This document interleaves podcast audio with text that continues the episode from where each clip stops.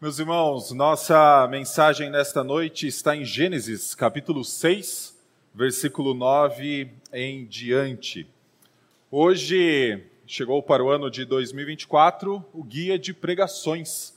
Nós temos utilizado esse recurso nos últimos dois anos, completamos dois anos, entramos no terceiro ano, com o objetivo de auxiliar a igreja a se familiarizar com o texto que será pregado no domingo e também a registrar aí as principais, os principais pontos do texto, as principais aplicações. Se você já pegou um guia de pregação, você já reparou que em uma página, no caso hoje a página 157, nós temos cruzadinhas para você se familiarizar com o texto que será pregado então no domingo. E na página seguinte, então, um espaço para se fazer anotações. Então veja, pelo menos dois momentos são cobertos: um momento pré-sermão e um momento do sermão, para você anotar aquilo que você então julgar, entender que é importante que você registre para guardar aquilo que Cristo tem nos ordenado. Página 157, então, é a página da nossa mensagem. Continuando, você talvez já vai ver que é a terceira mensagem da série chamada Consolo em uma Terra Amaldiçoada. Essa é a série de mensagens que tem a ver com a vida de Noé. Mais do que isso, tem a ver com como Deus agiu por meio da vida de Noé, nos mostrando que em uma terra amaldiçoada existe algo de especial em andar com Deus.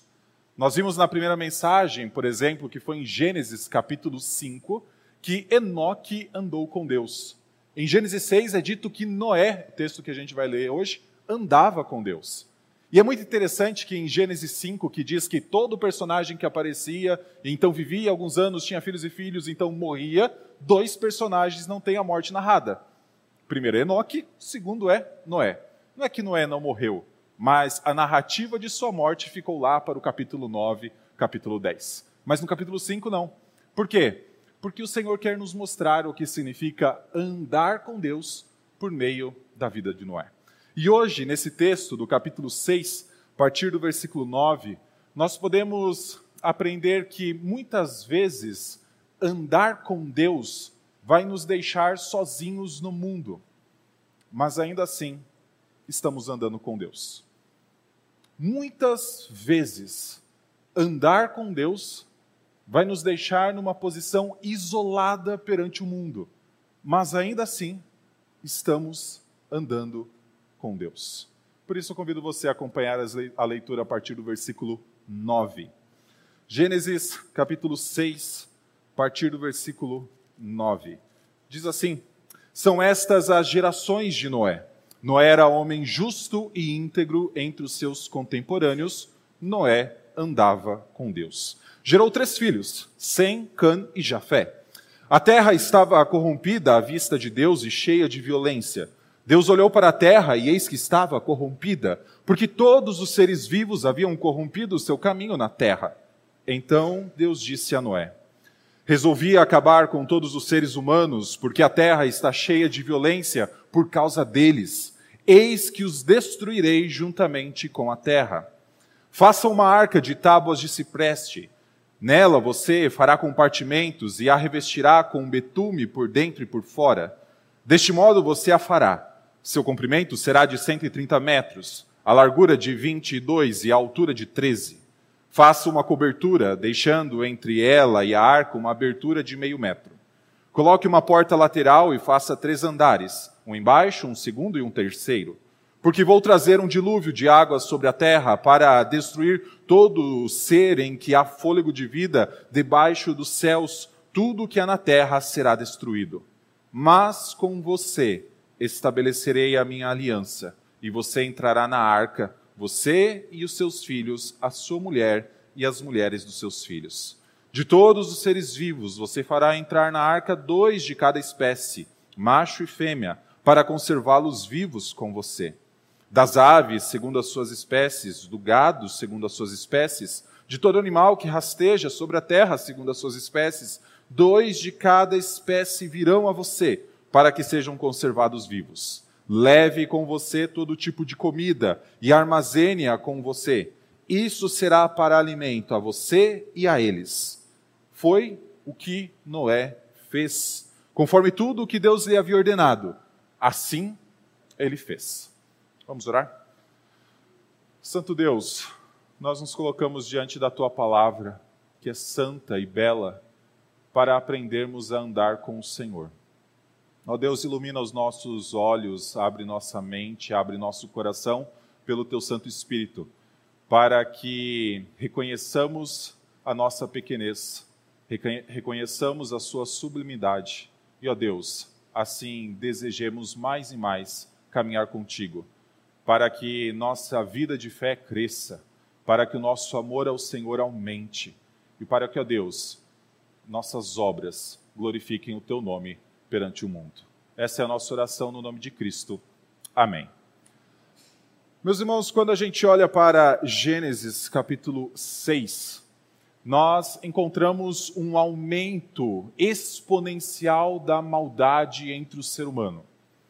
Desde o momento em que os filhos de Deus, nós falamos sobre isso na primeira mensagem, algo bastante difícil, olharam com olhos semelhantes ao de Eva e Adão, cobiçaram poder, cobiçaram grandeza e tomaram para si esposas dentre as filhas dos homens, nós enxergamos a maldade se multiplicando sobre a terra. Em Gênesis capítulo 6, do versículo 1 até o versículo 8, nós enxergamos que a maldade era tal que todo o desígnio do coração do ser humano era mal todo dia. Não havia absolutamente pensamento algum que não fosse moldado para o mal. No sermão da semana passada, nós vimos que esse desígnio do coração do ser humano é a mesma palavra utilizada para Deus formando o ser humano do pó da terra. O ser humano formava pensamentos maus em seu coração. Nós vimos também na semana passada que quando Moisés escreve Gênesis 6, é a primeira vez que ele diz que Deus vê algo depois do capítulo 1 de Gênesis, onde cada coisa que Deus via era boa. Cada coisa que ele criou, cada animal, o ser humano, ele olhou para tudo ao final e disse: é muito bom. Então, no capítulo 6, Deus vê que tudo estava muito mal. Esse era o contexto de Noé.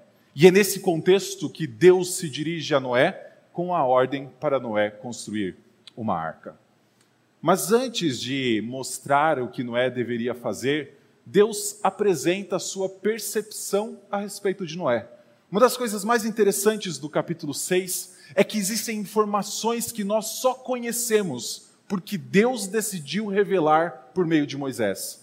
Por exemplo, lá nos versículos 6 e 7, é dito que o Senhor se arrependeu de ter formado o homem, que pesou no coração de Deus o fato dele ter formado o homem, uma vez que a maldade se multiplicava. Meus irmãos, como nós sondaríamos o coração de Deus se Deus não revelasse isso por meio de Moisés? Há diversos aspectos que os nossos olhos não são capazes de enxergar. E um deles é a percepção que Deus tinha a respeito de Noé. Veja o versículo 9: São estas as gerações de Noé. Noé era um homem justo e íntegro entre os seus contemporâneos. Noé andava com Deus. Certamente essa percepção, Noé é um homem justo, Noé é um homem íntegro, Noé andava com Deus, não vinha dos contemporâneos de Noé. Afinal, os contemporâneos de Noé não sabiam o que é andar com Deus. Pensamento dos seus corações eram maus todos os dias. Jamais eles seriam capazes de olhar para a vida de Noé e enxergar uma vida diferente porque ele andava com Deus. De onde veio então essa percepção? Noé é um homem justo e íntegro. Noé andava com Deus. Somente o próprio Senhor pode ter revelado isso para Moisés. Não é algo que a mente do ser humano caído e que se afastou de Deus consegue enxergar na vida de uma pessoa e falar: eis aí uma pessoa justa eis aí uma pessoa íntegra.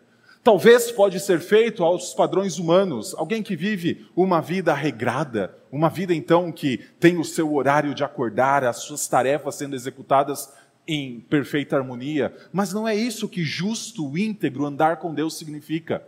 Transcende aquilo que os olhos humanos podem ver. Por isso, mais uma vez, nós só tomamos conhecimento de algo porque Deus escolheu mostrar isso.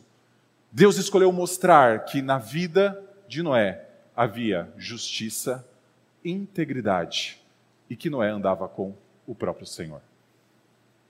Aqui nós começamos a olhar um pouco o que significa andar com Deus. Em vários momentos, nas duas pregações anteriores, eu falei: existe algo de especial em andar com Deus. Eu sempre falei, mas a gente vai falar disso daqui a pouco. Chegou o momento da gente começar a olhar o que significa andar com Deus. E basicamente o que significa andar com Deus é Deus tomar alguém para andar com Ele.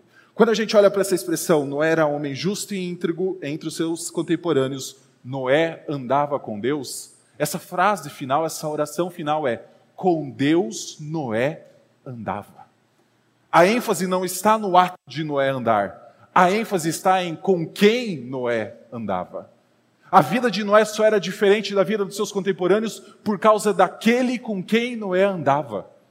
Por causa daquele que se aproximou de Noé para andar com Noé. Afinal, nunca é o ser humano que se aproxima de Deus para andar com Deus. É sempre um movimento do Senhor para com suas criaturas.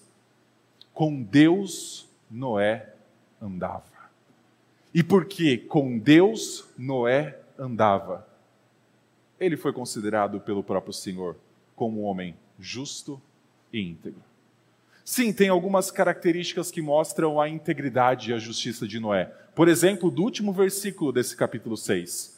Tudo o que o Senhor pediu para Noé, Noé fez. Uma forma de nós demonstrarmos que nós andamos com Deus é fazendo aquilo que Deus quer que a gente faça. Sim, Noé andava com Deus fazendo o que Deus queria, mas é porque com Deus Noé estava, que então havia justiça em sua vida, havia integridade em suas ações e Noé fazia o que Deus pedia. Tudo depende de andar com Deus. Uma segunda percepção que deve vir do Senhor tem a ver com esse versículo 10. Diz que Noé gerou três filhos, Sem, Cã e Jafé.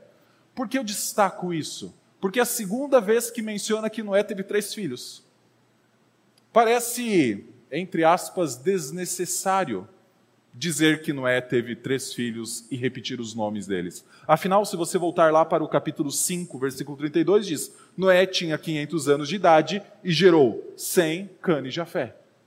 Para o leitor do livro de Gênesis, para o povo hebreu que estava escutando isso diretamente da voz, da, da boca de Moisés, já era uma informação conhecida. Mas contando a história, registrando essa história, Moisés entendeu que era importante repetir. Noé teve três filhos, Sem, Cã e Jafé. Por que disso? Por que repetir uma informação já conhecida? A não ser para mostrar que é a partir de Noé que a humanidade começa de novo é colocar Noé na posição que Adão um dia esteve. De Adão surgiram sete Enos. E todos aqueles dez homens narrados, apresentados no capítulo 5. Agora, em Gênesis 6, é de Noé, um novo Adão, que se começa a humanidade de novo. Com três filhos, sem Cã e Jafé. Noé é apresentado como um patriarca, à semelhança do próprio Deus o patriarca que deu nome para os seus filhos, deu nome para Adão, e de Adão, então, Adão deu nome para Sete, e assim por diante. Aqui nós temos Noé, então, nessa posição, que Deus, então, o seleciona. Afinal, todos os contemporâneos de Noé ainda estavam vivos. Mas Deus já estava separando Noé. Deus já estava o destacando do povo de sua época, para, por meio de Noé, trazer preservação a vida na terra. Percepção de Deus. Nenhuma dessas informações seria possível chegar até nós se Deus não tivesse escolhido revelar isso a Moisés. Certamente Noé não sabia o que se passava no coração de Deus, quando diz que o coração de Deus estava pesado por conta da maldade do ser humano. Esse homem declarado justo e íntegro não sabia o que se passava no coração de Deus. Deus precisa revelar várias coisas para que nós então saibamos como viver com Ele. E aqui eu trago a primeira aplicação para a nossa vida. Andar com Deus é algo pautado pelo próprio Deus. Não tem como andar com Deus segundo os nossos próprios pensamentos. Não são os desígnios do nosso coração que diz andar com Deus é assim, andar com Deus é assado. É Deus se colocando no relacionamento, é Deus como Criador, é Deus como Senhor, é Deus como Pai que nos diz como andar com Ele. E ele diria isso para Noé da seguinte forma: faça uma arca, dando a ordem para construir a arca. Então, a primeira coisa que a gente tem nesse texto é a percepção de Deus sobre a vida de Noé. Bastante interessante é a forma como existe uma transição aqui no versículo 9. O livro de Gênesis ele é dividido em 11 partes por conta dessas expressões, são estas as gerações. No hebraico a palavra é toledot, a ideia é de que existe então uma geração que vem a partir dali como se fosse uma nova etapa na narrativa de Gênesis. Aqui tem algo diferente. Ao invés de vir uma genealogia na sequência, apresenta-se o caráter de Noé. Porque existe uma ligação com o que veio antes. Os contemporâneos de Noé multiplicavam o mal em seu coração. Noé era um homem justo e íntegro. Por isso, a partir do versículo 11, nós temos uma percepção a respeito da terra nos dias de Noé. Nós poderíamos olhar para esses versículos 11, 12 e 13 e pensar que talvez fosse a percepção de Deus em relação ao ser humano. Mas aqui parece ser um destaque maior para a terra em si. Lembre-se, essa série se chama Consolo em uma Terra Amaldiçoada. Sim, o Senhor tem um interesse na criação dele. Ele não tem um interesse apenas nas pessoas que ele criou. Sim, o interesse dele nas pessoas é singular. Mas Deus se importa com a criação que ele fez. E se lá nos versículos 5, 6 e 7 existe a percepção de como Deus enxergou o comportamento dos contemporâneos de Noé, aqui no versículo 11 em diante, nós temos a percepção de Deus sobre o que o comportamento daquelas pessoas gerou na terra. E olha como é descrito: a terra estava corrompida à vista de Deus e cheia de violência. Deus olhou para a terra e eis que estava corrompida, porque todos os seres vivos haviam corrompido o seu caminho na terra. Então Deus disse a Noé: Resolvi acabar com todos os seres humanos, porque a terra está cheia de violência por causa deles. Eis que o destruirei juntamente com a terra. Novamente, Moisés olha para Deus e diz aquilo que Deus viu. Antes, Deus viu o coração dos seres humanos, repleto de maldade. Deus viu uma maldade se multiplicando entre os seres humanos. Agora, Deus olha para a terra e ele não vê maldade. É claro, maldade está implícito aqui, mas a palavra utilizada é que ele vê violência e corrupção. Deus olha para a sua criação e ele enxerga corrupção e violência multiplicadas. E corrupção e violência estão intimamente atreladas aos seres humanos. Quando Deus colocou para fora do jardim do Éden Adão e Eva, nós vimos isso na série de mensagens do ano passado, ele não colocou dois pecadores caídos sem nenhuma esperança para fora do jardim ele colocou duas pessoas redimidas. Ele colocou duas pessoas aguardando o cumprimento das promessas de Deus. Pessoas que até aguardavam ter filhos, mesmo sabendo que um dia morreriam. Pessoas com esperança. Então nasce o primeiro filho. E a marca do primeiro filho de Adão e Eva é violência. Caim mata Abel. Da descendência de Caim, a violência então se multiplica. Lameque mata dois homens, isso está no final do capítulo 4, por motivos fúteis, por motivos banais. E desde então a violência se multiplica na terra. E a terra então está corrompida. A boa terra que o Senhor criou, e depois de diz, dizer que deveria fazer separação entre águas de cima e águas de baixo, e depois fazer separação entre terra e mar, e ver tudo isso como algo bom em Gênesis 1, Deus enxerga violência e corrupção. É por isso que o Senhor tem essa decisão do versículo 13: resolvi acabar com todos os seres humanos, porque a terra está cheia de violência por causa deles. Eis que os destruirei juntamente com a terra. Basicamente, o que o Senhor viu antes é que essa ideia de corrupção que os seres humanos praticaram e fizeram com a terra é a ideia de arruinar aquilo que Deus fez. A boa criação de Deus foi arruinada pelo ser humano. Então Deus diz: Eu arruinarei o ser humano também. O que a gente tem no versículo 13 é o anúncio de uma mudança tão grande quanto a mudança que aconteceu em Gênesis 1. Se em Gênesis 1 Deus começou a criar a terra, e inicialmente é descrita como sem forma e vazia, e então Deus anuncia a criação da luz, criação dos céus, criação da terra e do mar, de todas as vegetações, de todos os animais, dos peixes, até chegar ao ser humano. Nós enxergamos aqui o Senhor resolvendo arruinar tudo isso. Não porque tudo isso era ruim. Lembre-se, Gênesis 1, cada etapa Deus viu que era bom, mas o ser humano arruinou tudo isso. Então o Senhor fala, a expressão quando ele fala, eis que os destruirei, é eis que os arruinarei.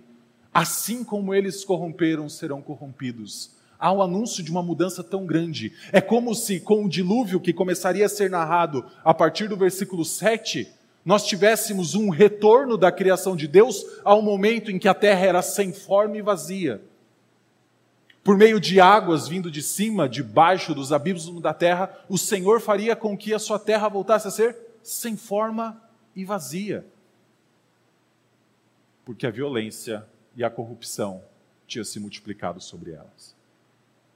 Desde esse momento, o Senhor contempla o produto das ações humanas. O ser humano, quando se afasta de Deus, além de criar uma guerra com o seu Criador, além de começar a corromper os seus relacionamentos familiares, de amizade, de trabalho, o ser humano começa a destruir a boa e perfeita criação de Deus. Sim, o coração de Deus pesou, se arrependeu, se entristeceu, palavras para nós entendermos ah, o que ele contemplou e o resultado disso ah, na, na sua percepção. Mas quando a gente olha o Senhor enxergando toda essa violência, nós entendemos que o Senhor também se importa com a sua criação. Por isso ele fala aqui, resolveu destruir tudo. Não havia outro caminho, não havia outra solução.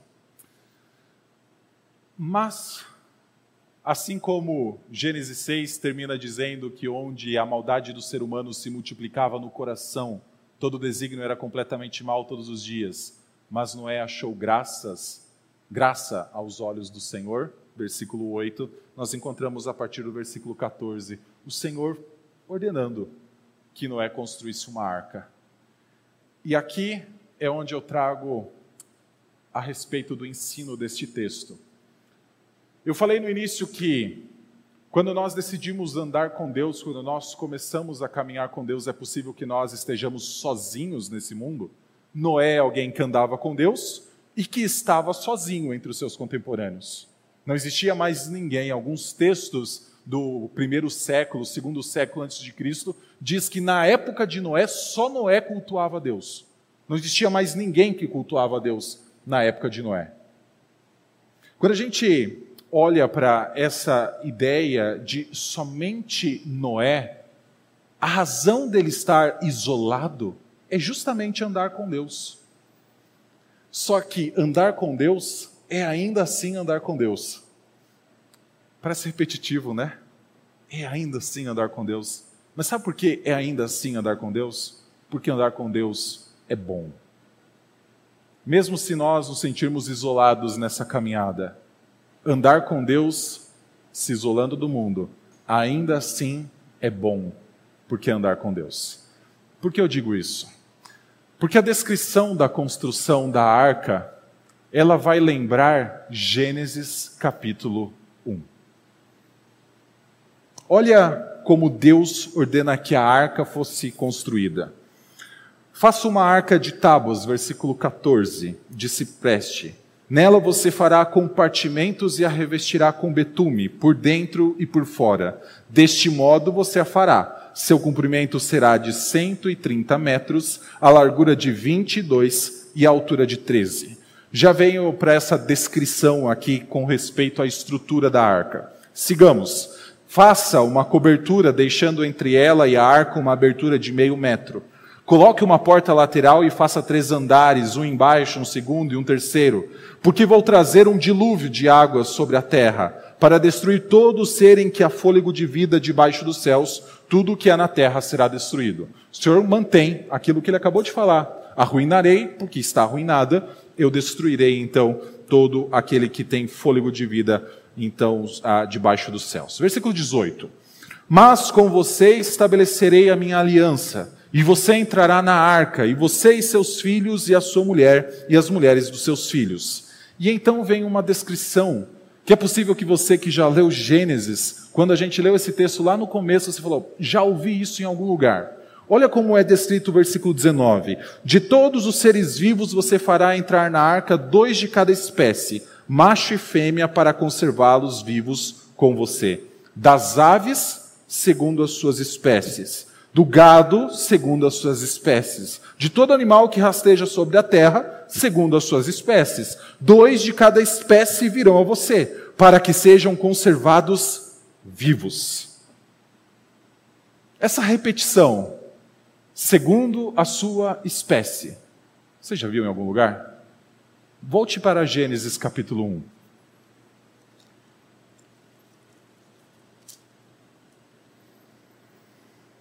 Versículo 24. E Deus disse: Que a terra produza seres vivos conforme a sua espécie, animais domésticos, animais que rastejam e animais selvagens segundo a sua espécie. E assim aconteceu. E Deus fez os animais selvagens segundo a sua espécie, e os animais domésticos conforme a sua espécie, e todos os animais que rastejam sobre a terra segundo a sua espécie, e Deus viu que isso era bom. Sim, no dilúvio há destruição, mas no dilúvio também há recriação.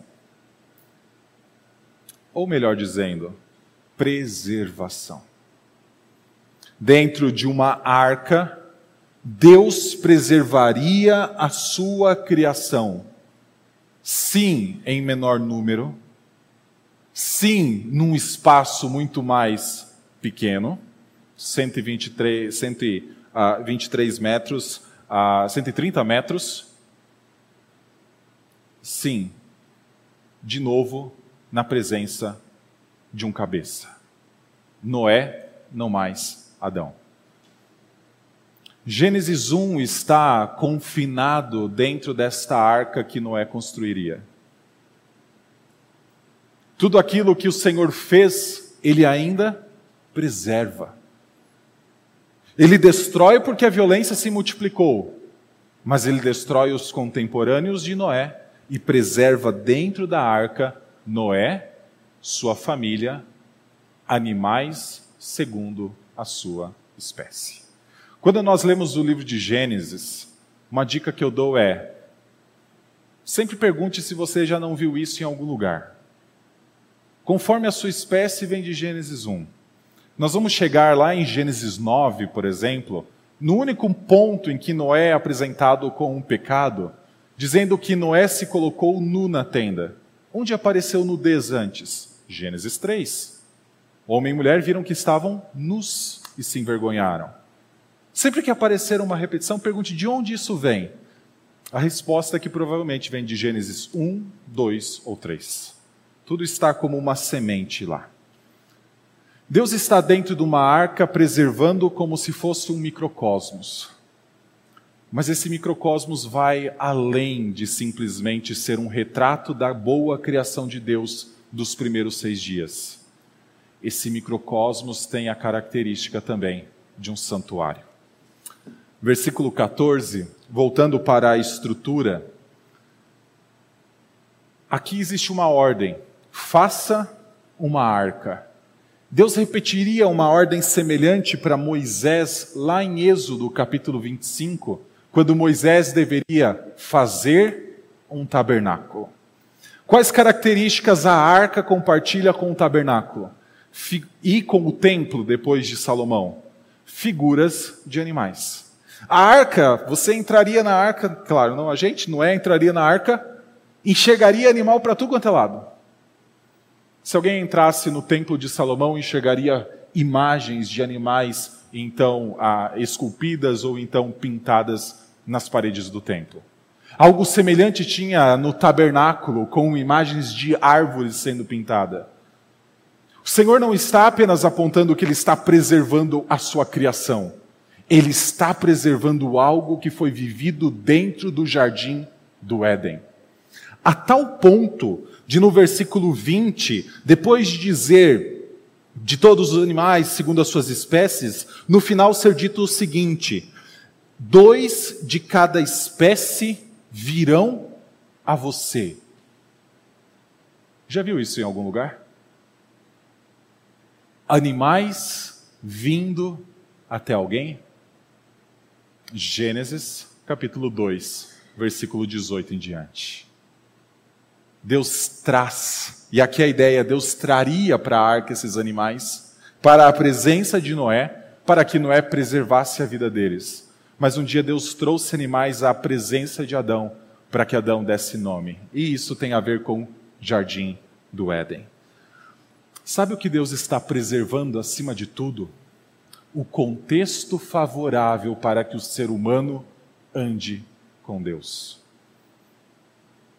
Porque sim, diante de um mundo corrompido, Talvez Noé olhasse para a sua vida com Deus e se perguntasse: mas por que eu estou isolado?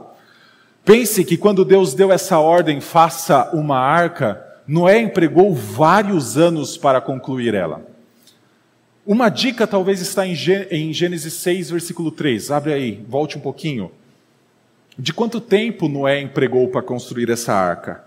Quando o Senhor viu que havia se multiplicado, então, ser humano sobre a terra e que o ser humano estava movido por cobiça, por poder e por outros interesses terrenos, Deus diz o seguinte: O meu espírito não agirá para sempre no ser humano, pois este é carnal e os seus dias serão 120 anos. Aqui há a possibilidade de que, uma vez que os personagens lá do capítulo 5 viviam 900, 800, o Senhor então retira o seu espírito dessas pessoas para que elas vivessem 120. E se a gente olhar no, na Bíblia, a idade das pessoas começa a cair exponencialmente. Depois de Noé, Abraão é dito que ele vive 175 anos. Depois disso, alguns vão viver 140. E no final do Pentateuco, é dito que Moisés morre com 120 anos. Mas uma leitura possível é que, a partir do momento em que o Senhor viu o ser humano se multiplicando e multiplicando a sua cobiça na terra, o Senhor daria 120 anos para que aquela geração vivesse ainda. Então ele anuncia para Noé o dilúvio, ordena que Noé construa uma arca, para que daqui a 120 anos o Senhor enviasse o dilúvio. E é possível que durante 120 anos, um Noé que já tinha seus 500 anos, trabalhou incessantemente numa arca, numa região de deserto e sem nunca ter chovido sobre a terra. É possível que o dilúvio seja a primeira chuva que cai na terra. Você consegue imaginar um Noé num cenário em que ele está construindo uma embarcação porque haverá um dilúvio, com contemporâneos que só maquinam o mal, durante 120 anos numa região deserta. Você consegue imaginar o quão isolado ele ficou? Quão zombado ele deve ter sido? O quão rejeitado, para além da sua família próxima, até mesmo por seus parentes? Andar com Deus pode nos fazer ficar isolados. Quantos muitas vezes têm um encontro com Cristo, uma mudança completa de vida, voltam para suas casas e são zombados por pai, mãe, por irmãos. Que talvez ao dizer que é crente, cristão no trabalho, começa a ver algumas oportunidades que antes pareciam mais claras, começando a ficar escondidas deles. Andar com Deus pode nos fazer ficar isolados numa sociedade como a nossa. Assim como certamente Noé ficou isolado. Mas andar com Deus ainda é andar com Deus. Toda aquela geração pereceria. O juízo de Deus, sim, daqui a 120 anos viria, mas viria destruição naquela terra e apenas Noé, sua família, preservados dentro da arca.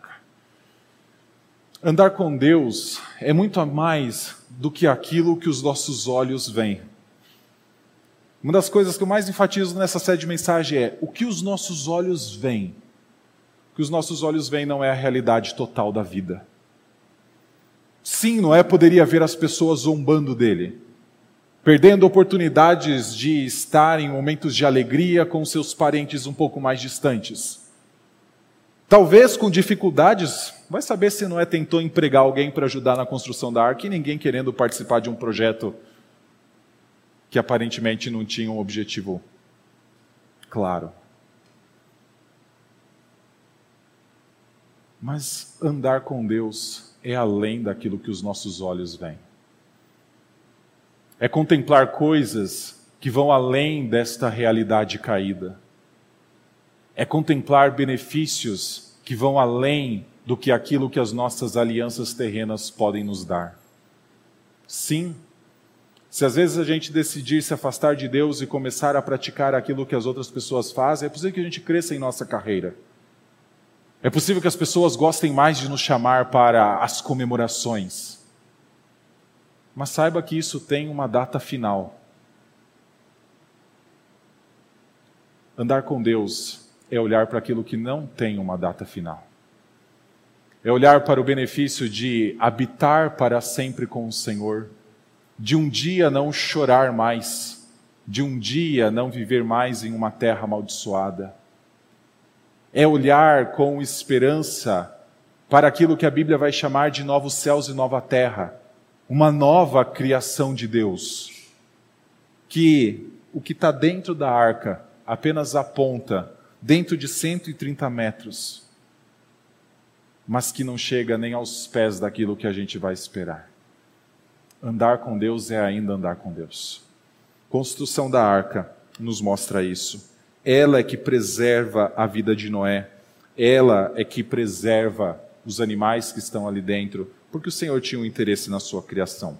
Um último destaque para este ato de Noé fazer, né, essa ordem do Senhor para Noé fazer a arca, tem a ver com o versículo 14. Faça uma arca de tábuas de cipreste, nela você fará compartimentos. Depois é dito que haverá três compartimentos: um de cima, um segundo e um terceiro, lá no versículo 16. A palavra compartimento aqui é ninho no hebraico. Noé faça três ninhos, ou então abrigo. Noé faça três abrigos. Quer se abrigar do juízo de Deus? Ande com Deus. É simples. Este é o chamado para todo cristão: andar com Deus. É se abrigar é por isso que a gente lê salmos que diz, de onde virá o nosso socorro? Nosso socorro vem do Senhor. O Senhor é a nossa fortaleza. Nós, como reformados, gostamos de cantar castelo forte ao nosso Deus. Por quê? Porque o Senhor é o nosso abrigo, o Senhor é o nosso refúgio. Sim, Noé estava construindo uma arca, mas essa arca apontava para um santuário chamado Jardim do Éden. Era um tipo de novos céus e nova terra que ainda virá no futuro. E é um santuário dentro do santuário de Deus, nenhuma ameaça alcança o povo de Deus. Ao longo do Antigo Testamento, várias pessoas tentaram se refugiar dentro do templo, porque existia a lei de que ninguém poderia ser tocado, morto dentro do templo. O Senhor é o abrigo do seu povo, e o Senhor ordenou que Noé, então, fizesse uma arca com detalhes muito parecidos com o da criação, mas detalhes também muito parecidos com de um santuário. Por fim, nós temos o versículo 22, que simplesmente diz o seguinte: Foi o que Noé fez. Conforme tudo que Deus lhe havia ordenado, assim ele fez. Já viu isso em algum lugar? Gênesis 1, Deus disse: haja luz, e assim se fez. Haja um firmamento que faça separação entre águas de cima e águas de baixo, e assim se fez. Separe-se águas da terra, surja a terra separando as águas, e assim se fez. Conforme tudo que Noé, o que Deus disse, Noé fez. A vida de Noé, ao final de Gênesis 6, nesse ponto antes do dilúvio vir, é uma vida boa. É a vida boa de Gênesis 1. É a vida que agrada a Deus, como o Senhor desenhou o ser humano para ser uma vida de justiça, uma vida de integridade, uma vida de alguém que anda com o Senhor.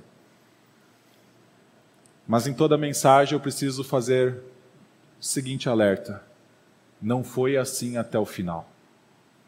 Em Gênesis 9, nós vemos que Noé não fez tudo conforme Deus disse.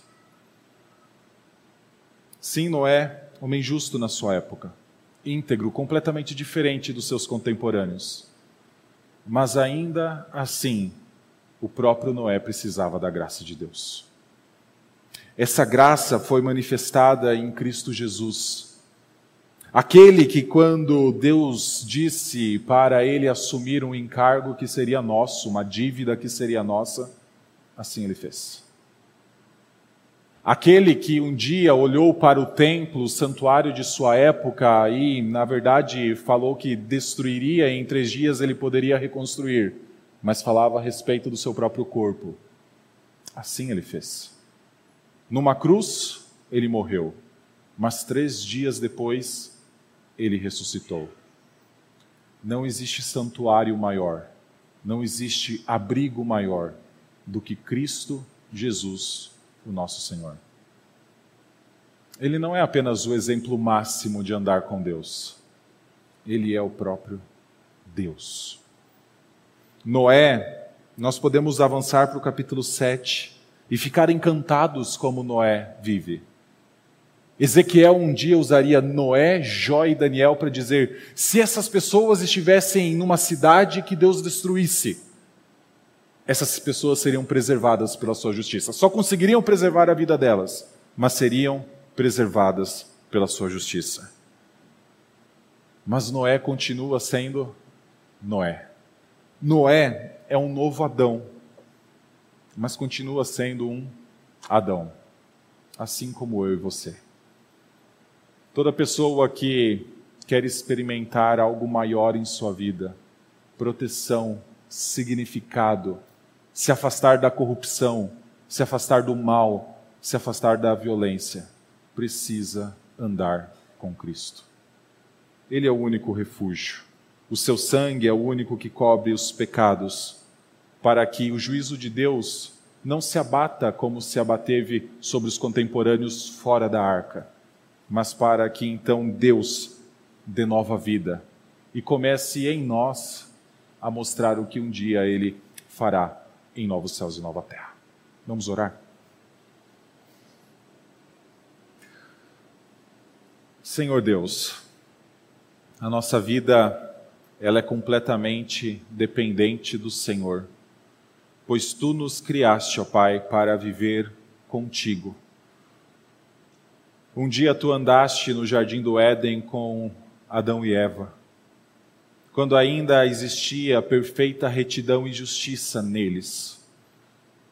Mas apesar da queda de nossos pais, que é a nossa queda também, o Senhor preserva por meio da sua graça um contexto que é favorável para o seu povo andar contigo.